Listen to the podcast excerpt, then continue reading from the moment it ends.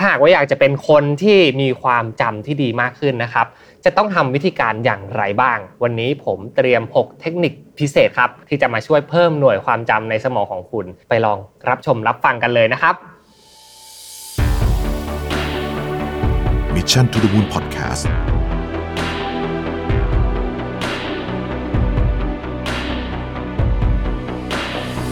สวัสดีครับ พบกับรายการ Remaster อยู่กับผมอ้ามสุภกรอีกเช่นเคยครับ วันนี้ผมชวนทุกท่านพูดคุยเกี่ยวกับเรื่องของ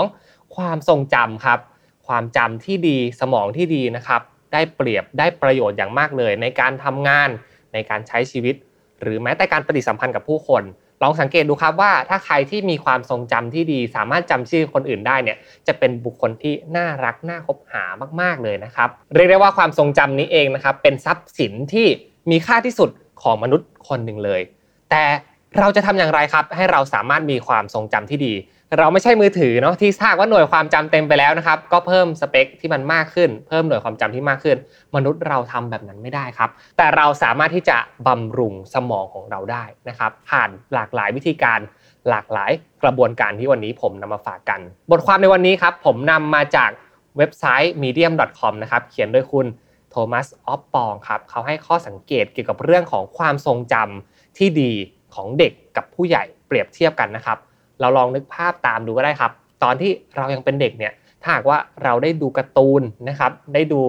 ตัวละครตัวหนึ่งที่เราชื่นชอบเป็นอย่างมาก เราจะจดจำเขาได้เป็นอย่างดีเลยนะครับ จดจำได้แม้กระทั่งสีเสื้อนะครับ พฤติกรรมน้ำเสียง หรือเรื่องทั้งเรื่องของการ์ตูนเรื่องนั้นเลยก็ได้นะครับ ยกตัวอย่างเช่น ผมเนี่ยชื่นชอบการ์ตูนนารูโตะเป็นอย่างมากเลย ผมจำได้หมดเลยครับว่าตัวละครแต่ละตัวมีอะไรบ้าง ถึงแม้ว่าตัวละครจะมีเป็นร้อยตัวเลยด้วยซ้ำนั่นเป็นเพราะว่าความทรงจำในวัยเด็กของผมเนี่ยทำงานเป็นอย่างดี พอลองมองย้อนกลับไปครับ ว่าในวัยเด็กทำไมเราถึงมีความทรงจำที่ดีกว่าตอนที่เราโตเป็นผู้ใหญ่ที่ทำอะไรก็มักจะหลงลืม นั่นอาจจะเป็นเพราะสาเหตุประมาณ 2-3 ข้อครับ ข้อแรกก็คือ เราไม่ได้มีเรื่องเข้ามาดิสแท็กหรือว่ารบกวนใจอะไรมากขนาดนั้น ไม่เหมือนณปัจจุบันที่เรามีภาระความรับผิดชอบ เยอะแยะมากมายที่จำเป็น ที่จะต้องจดจำหลาย ๆ เรื่องพร้อม ๆ กันครับ นั่นก็คือเหมือนเราไม่ได้โฟกัสกับแค่สิ่งเดียวที่เป็นสิ่งที่เราชื่นชอบนั่นเอง นี่คือข้อที่1นนะครับส่วนข้อที่ 2 ที่ผมคิดว่าน่าสนใจมากๆ นั่นก็คือเรื่องของความเครียดที่สะสมมาของผู้ใหญ่ตอนเด็ก ๆ เนี่ย ผมคิดว่าผมเป็นคนที่ใช้ชีวิตวันต่อวันเลยครับณช่วงเวลาเด็กๆ ผมจำได้ว่าพอตื่นนอนขึ้นมาเนี่ยในแต่ละวันนะครับ เราก็จะหยิบตุ๊กตุนตุ๊กตาของเราเนี่ยขึ้นมาและแต่ละตัวนะครับ คิดบทคิดพอตเรื่องนะครับ แล้วก็โทรชวนเพื่อนๆมาเรียกเพื่อนๆข้างบ้านมาเล่นจำลองสมมุติบทบาทร่วมกันนะครับ ในวันนั้นๆ พอจบไปนะครับ ผมก็โละกระดานทิ้งทุกอย่างกลับไปนอนนะครับ เข้านอนอย่างรวดเร็ว ตื่นมาอีกวันหนึ่งคิดเรื่องใหม่แล้ว creativity หรือความสร้างสรรค์ที่เกิดขึ้นในวัยเด็กได้ใช้งานเป็นจำนวนมากเลย เพราะว่าเราได้โฟกัสกับแค่สิ่งเดียวก็คือเรื่องของการเล่น ให้สนุกสนาน ให้เพื่อนรู้สึกประทับใจมีความสุขไปพร้อม ๆ กัน แต่พอเราโตมานะครับถามว่ามันเกิดเรื่องอะไรขึ้นบ้าง ที่ทำให้เรามีความทรงจำที่แย่ลง แน่นอนครับ นั่นก็คือเรื่องความเครียด ไหนจะต้องเรื่องสอบเข้านะครับ เรื่องความรักนะครับ เรื่องความสัมพันธ์ หรือว่าเรื่องต่างๆ ที่เป็นจุดหมายในใจของเราที่เราอยากจะก้าวถึงไปในอนาคต นี่เป็นจุดแตกต่างระหว่างเด็กกับผู้ใหญ่นะครับ ซึ่งจากผลวิจัย Science Daily นะครับการวิจัยครั้งนี้นะครับมีการทดลองเปิดภาพสัตว์นะครับกับกลุ่มทดลองนะครับที่เป็นเด็ก 10 คนผู้ใหญ่ 10 คนนะครับดูภาพสัตว์ที่เป็นรูปเงาดำๆพร้อมกันเลยนะครับ ผลปรากฏนะครับ เด็กเนี่ยจะจดจำภาพของสัตว์ที่เป็นเงาซิลูเอตของสัตว์ตัวนั้นๆนะครับ ได้ดีกว่าผู้ใหญ่ถึง 31%ในผลทดลองเลยทีเดียว ส่วนผู้ใหญ่นะครับจำได้เพียงแค่ 7%เท่านั้นจาก 10 คนที่เข้ามาร่วมการทดลอง นั่นเป็นเพราะว่าโอ้โหเด็กๆ นี่มีความทรงจำที่ดีมากๆเลย นี่ก็เป็นตัวชี้วัดสำคัญนะครับที่เราจะบอกได้ว่าสมองของเด็กที่มีความเพรียว มีความบริสุทธิ์เนี่ยสามารถจดจำเรื่องราวต่างๆ ได้ดีกว่าผู้ใหญ่อย่างเรามากเลยทีเดียว ทีนี้ถ้าโจทย์ก็คือทำยังไงให้สมองเราปลอดโปร่งโล่งสบายเหมือนตอนที่เราเป็นเด็กนะครับ ต้องทำเทคนิคอะไรบ้าง วันนี้ผมมีวิธีการเคลียร์สมอง เพิ่มความจำเพิ่ม memory ให้กับทุกท่านมาลองรับฟังกันครับ ข้อที่1นนะครับนั่นก็คือการวางแผนเขียนสิ่งที่ต้องทำในแต่ละวัน แน่นอนเราไม่สามารถย้อนเวลากลับไปโฟกัสแค่เรื่องเรื่องเดียว เหมือนตอนที่เราเป็นเด็กได้แล้วครับ เราไม่สามารถที่จะตื่นมาเพื่อ เล่นตุ๊กตุ่นตุ๊กตา และจบวันไปตื่นมาใหม่ทำแบบนี้เดิมๆซ้ำๆไปไม่ได้แล้ว เนื่องจากว่าเรามีภาระรับผิดชอบที่มากขึ้น แต่ทำอย่างไรให้กระบวนการ structure ในสมองเราสามารถจดจำเรื่องราวต่างๆ ได้ ผมคิดว่าการเขียนให้มันเป็นรูปเป็นรอยเนี่ยเป็นสิ่งที่สำคัญมากๆ ในการสร้างพฤติกรรมที่จะสามารถจดจำเรื่องราวต่างๆ ได้ดียิ่งขึ้นนะครับ เบื้องต้นเลยลองนะครับ เขียนทัสหรือว่าสิ่งที่ต้องทำออกมาเนี่ย กระจายตัวเป็นจำนวนมากนะครับเขียนออกมาเลยว่าวันนี้ต้องเจอกับอะไรบ้าง และอย่าลืมนะครับที่จะเขียนเรื่องของเวลาเข้าไปเป็นปัจจัยสำคัญด้วย8โมงเช้าถึงเที่ยงต้องทำอะไรนะครับบ่ายโมงถึง6โมงเย็นต้องทำอะไรบ้างนะครับ และหลังจากนั้นล่ะเวลาพักผ่อนของเราเราสามารถทำอะไรกับเรื่องเหล่านี้ได้บ้าง เขียนออกมาให้เป็นละเอียดเลยครับ จัดแคตตากรีตามเวลาของมัน หลังจากนั้นนะครับถ้าเราทำพฤติกรรมแบบนี้ไปซ้ำๆแล้วนะครับ อย่างน้อยนะครับการได้ผลิตเนื้อหาออกมาผ่านสมองที่มันไม่มีโครงสร้างใด ๆ ในการมาคิดวิเคราะห์นะครับ ยกเว้นแต่คนที่มีความทรงจำที่ดีมากๆเท่านั้นแหละ ที่จะสามารถจดจำเรื่องราวต่างๆ ได้ โดยไม่ต้องจดอะไรเลยนะครับ แต่ถ้าหากว่าเราเป็นคนที่ยังจำได้ไม่ค่อยดี ผมแนะนำว่าเขียนออกมาให้หมดเลยทำอย่างนี้ซ้ำๆเป็นพฤติกรรมเชิงบวกที่อยากจะแนะนำให้ทุกคนลองทำกันดูนะครับและหากคุณทำอย่างนี้ไปได้เกิน 1 เดือนนะครับ ลองมาสังเกตตัวเองดู อย่างน้อยความสม่ำเสมอนี้เองนะครับ จะเป็นสิ่งที่ทำให้คุณรู้สึกถึงความทรงจำที่ดีมากยิ่งขึ้น ลองเอาไปปรับใช้กันได้เลยนะครับ2ครับนั่นคือการวางแผนที่จะพักเป็นช่วงๆครับ ณ ตอนเด็กอะเราไม่เคยคิดเรื่องนี้เลยเนาะ time boxing นะครับ หรือว่าการแบ่งเวลาเป็นช่วงๆว่าต้องทำอะไรบ้างนะครับ เพราะมันไม่มีกรอบเวลาให้เรามาจำกัดเลย ตื่นเช้ามาบางวันจำไม่ได้เลยครับ ว่าตื่นกี่โมงนะครับ ตอนเด็กๆอาจจะ 10 โมงเที่ยงหรือว่าอะไรก็แล้ว แต่เราไม่ได้มีปัจจัยเรื่องเวลาเป็นสิ่งสำคัญ แต่พอโตมาเนี่ยผู้ใหญ่ทุกคนนะครับ หัวหน้างานทุกคนก็บอกกันหมดครับว่าเวลาเนี่ยเป็นสิ่งสำคัญมากๆ พอเรามีกรอบของเวลาเข้ามาครอบเนี่ยความเครียดที่เกิดขึ้น สมองได้ทำงานได้สั่งการนะครับ เรื่องราวต่างๆ ที่เข้ามาในหัวมันก็มากขึ้นไปเรื่อยๆ ทีนี้ถ้าหากว่าเราคิดถึงแต่เรื่องของการสร้าง productivity หรือการทำงานอย่างเดียวนะครับ เราก็อาจจะได้แค่งาน แต่ไม่ได้รักษาฟื้นฟูสภาพจิตใจเลย สภาพจิตใจก็เป็นสิ่งหนึ่งที่สำคัญมากๆนะครับในการที่จะทำให้เรามีความทรงจำที่ดี ผมแนะนำเทคนิคง่ายๆแบบนี้ครับไม่อยากให้ตัดสมการเรื่องเวลาออกไปจากตัวคุณ แต่ลองวางแผนในการพักเป็นช่วงๆนะครับในทุกชั่วโมง สมมติทำงานไปแล้ว 1 ชั่วโมงนะครับก็พักดู 5 นาที 10 นาที มองชมนกชมไม้นะครับดู figure ตุ๊กตาตุ๊กตุ่นที่เราชอบตอนเด็กๆก็ได้นะครับ คิดอะไรเรื่อยเปื่อย หยิบหนังสือขึ้นมา เขียนบางอย่างที่เรารู้สึกว่าสร้างแรงบันดาลใจให้เราสั้นๆ แล้วค่อยกลับไปทำงานต่อทำแบบนี้ซ้ำๆไปเรื่อยๆนะครับคุณจะจดจำได้ว่าคุณจะต้องพักช่วงไหนไอ้ช่วงเวลาพักนี่แหละครับ จะเป็นคีย์สำคัญเลยที่ทำให้คุณเนี่ยสามารถที่จะผ่อนคลายสมอง ไม่ทำให้หัวของคุณเนี่ยฮีทจนเกินไปนะครับ จนระเบิดออกมา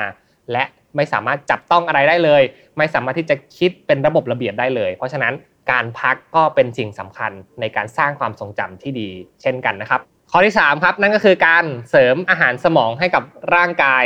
นี่ไม่ใช่รายการขายตรงนะครับ แต่เป็นสิ่งที่สำคัญและจำเป็นจริง ๆ ครับ แน่นอน common sense ของพวกเรานะครับ ถ้ามีอาการปวดหัวตัวร้อน เราก็จะคิดถึงยาพาราใช่ไหมครับ หยิบขึ้นมา 2 เม็ดกินนะครับ ไม่ว่าเป็นโรคอะไรก็หยิบพาราขึ้นมากินกันตลอดเวลาเลยนะครับ แต่จริงๆแล้วนะครับเบื้องหลังของอาการเจ็บป่วย อาการที่เปลี่ยนแปลงเนี่ยจริงๆ พวกวิตามินนะครับหรือว่าอาหารเสริมกับร่างกายเนี่ยก็เป็นสิ่งสำคัญไม่แพ้กันนะครับมีผู้ใหญ่นะครับแนะนำผมว่าจริง ๆแล้วนะครับนอกจากเรื่องของยาที่ใช้ในการรักษาเรื่องของสภาพร่างกาย อาการปวดหัว อาการตัวร้อนนะครับที่เราจำเป็นต้องทาน เราก็จำเป็นต้องทานอาหารเสริมอาทิเช่น วิตามินนะครับวิตามินก็เป็นตัวที่ช่วยให้เราลดอาการเจ็บป่วยนะครับลดอาการไข้หรือนะครับน้ำมันตับปลาที่ช่วยให้เราเนี่ยสามารถมีความทรงจำที่ดีมากขึ้นนะครับ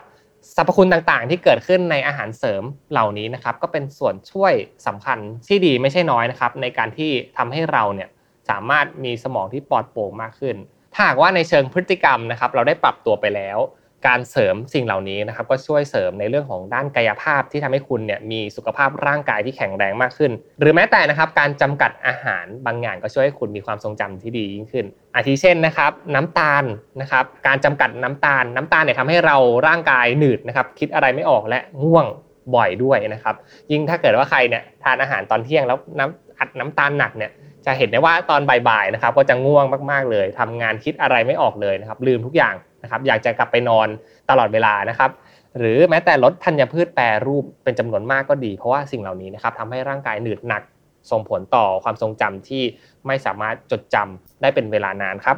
เลือกทานอาหารอะไรดีนะครับ แนะนำว่าเป็นพวกโฮเกรนแทนนะครับเพิ่มอาหารที่มีแหล่งโอเมก้า3ทานปลาดีนะครับ ผู้หลักผู้ใหญ่บอกไว้เสมอครับว่าการทานปลานี่ดี แต่เบื้องหลังการทานปลาที่ดีนะครับนั่นก็คือปลาเนี่ยมีโอเมก้า3นะครับ ลาแซลมอน ถ้าเกิดว่าใครชอบทานปลาแซลมอน ชอบอาหารญี่ปุ่น ก็ทานปลาแซลมอนได้นะครับ หรือว่าการทานอาหารประเภทถั่วและเมล็ดพืชก็ช่วยเรื่องความทรงจำได้เช่นกันครับ 4. ครับ รู้จักที่จะขยับตัวอย่างสม่ำเสมอครับ ข้อนี้นะครับพวกเราอย่าละเลยกันเลยนะครับในการที่จะออกกำลังกายบ้าง ขยับตัวเปลี่ยนบริบท เปลี่ยนพฤติกรรมในการทำงานดูบ้างนะครับการเปลี่ยนพฤติกรรมเปลี่ยนบริบท จะทำให้เราสามารถที่จะมีโฟกัสที่ดีมากขึ้น และมีความทรงจำที่ดีมากขึ้น ไม่ใช่ว่าลุกทุก 5 นาที 10 นาทีนะครับแบบนั้นคงจะเละเทะกันไปใหญ่ แต่คือการรู้จักที่จะนั่งนานๆเนาะก็เปลี่ยนไปยืนบ้าง ยืนทำงานบ้างนะครับ เดี๋ยวนี้เราเห็นโต๊ะที่สามารถปรับระดับได้ สามารถที่จะเปลี่ยนตัวเองจากพฤติกรรมในการนั่งเนี่ยเป็นยืนได้นะครับ สิ่งเหล่านี้ก็ช่วยในการหลอกสมองให้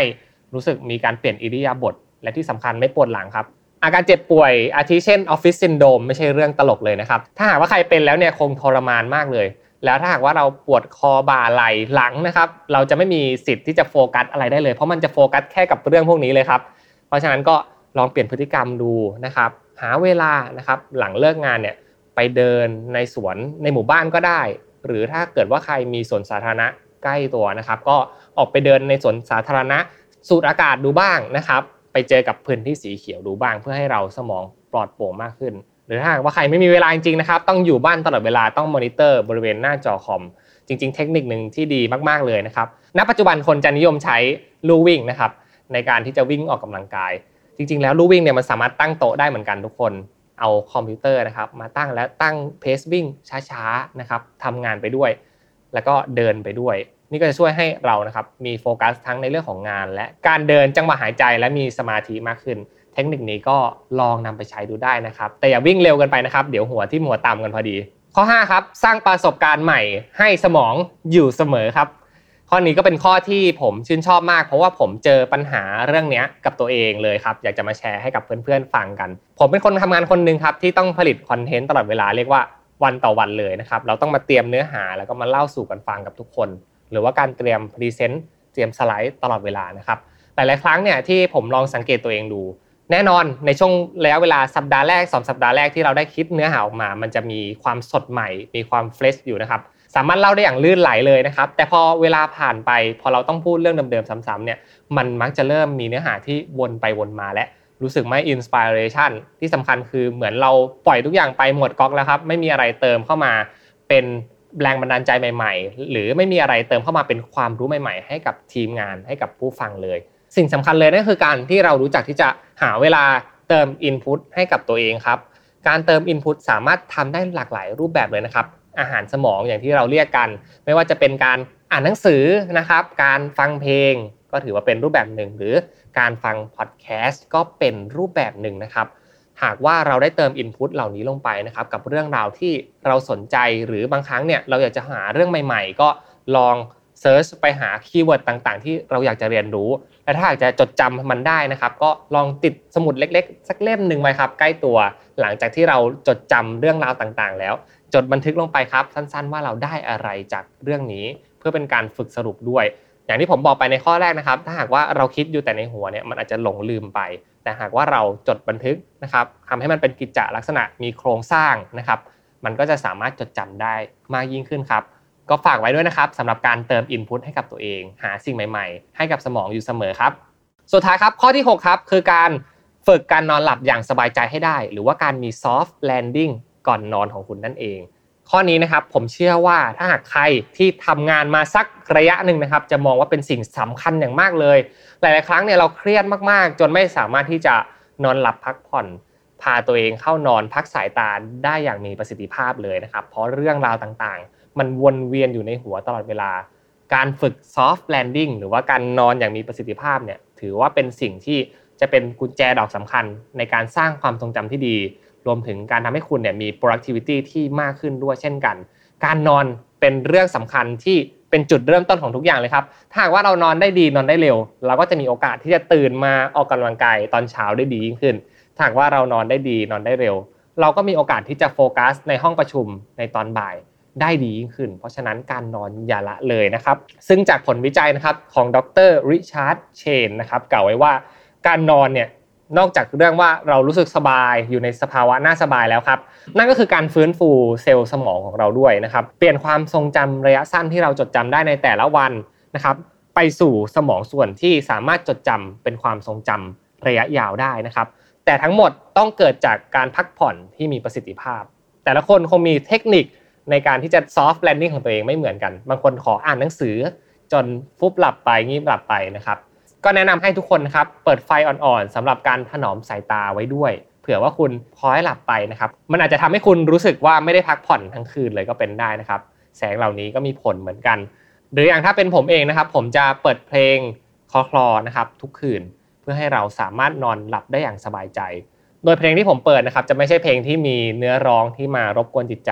แต่จะเป็นเพลงบรรเลงเบาๆ สบายๆนะครับให้ส่งเราเข้านอน จนผมจดจำได้แล้วว่า ถ้าหากว่ามีเพลงเหล่านี้นะครับเกิดขึ้นในเวลาประมาณนี้เนี่ยผมถึงเวลาต้องนอนแล้ว เพราะฉะนั้นก็ต้องนอนให้อย่างมีประสิทธิภาพเพื่อวันพรุ่งนี้ที่สดใสมากขึ้น ลองเอาเทคนิคเหล่านี้ไปใช้ดูก็ได้นะครับ ก็จบลงไปแล้วนะครับสำหรับการเพิ่ม memory ในสมองของคุณเทคนิคทั้ง 6 ข้อนี้หวังว่าจะเป็นประโยชน์กับทุกท่านที่อยากจะมี memory card ที่ดีขึ้นนะครับ อัปเกรดตัวเองให้มีความทรงจำที่มากขึ้นได้ และหากใครชื่นชอบนะครับ ก็ฝากกดไลค์กดแชร์กด Subscribe กดกระดิ่งแจ้งเตือนไว้เป็นกำลังใจให้กับรายการ Remaster รวมถึงรายการอื่นๆ ใน Mission to the Moon ด้วยสำหรับวันนี้นะครับ ผมอ้ำสุภกรลาทุกท่านไปก่อนแล้ว พบกันทุกวันอังคาร2ทุ่ม วันนี้ สวัสดีครับ Mission to the Moon Podcast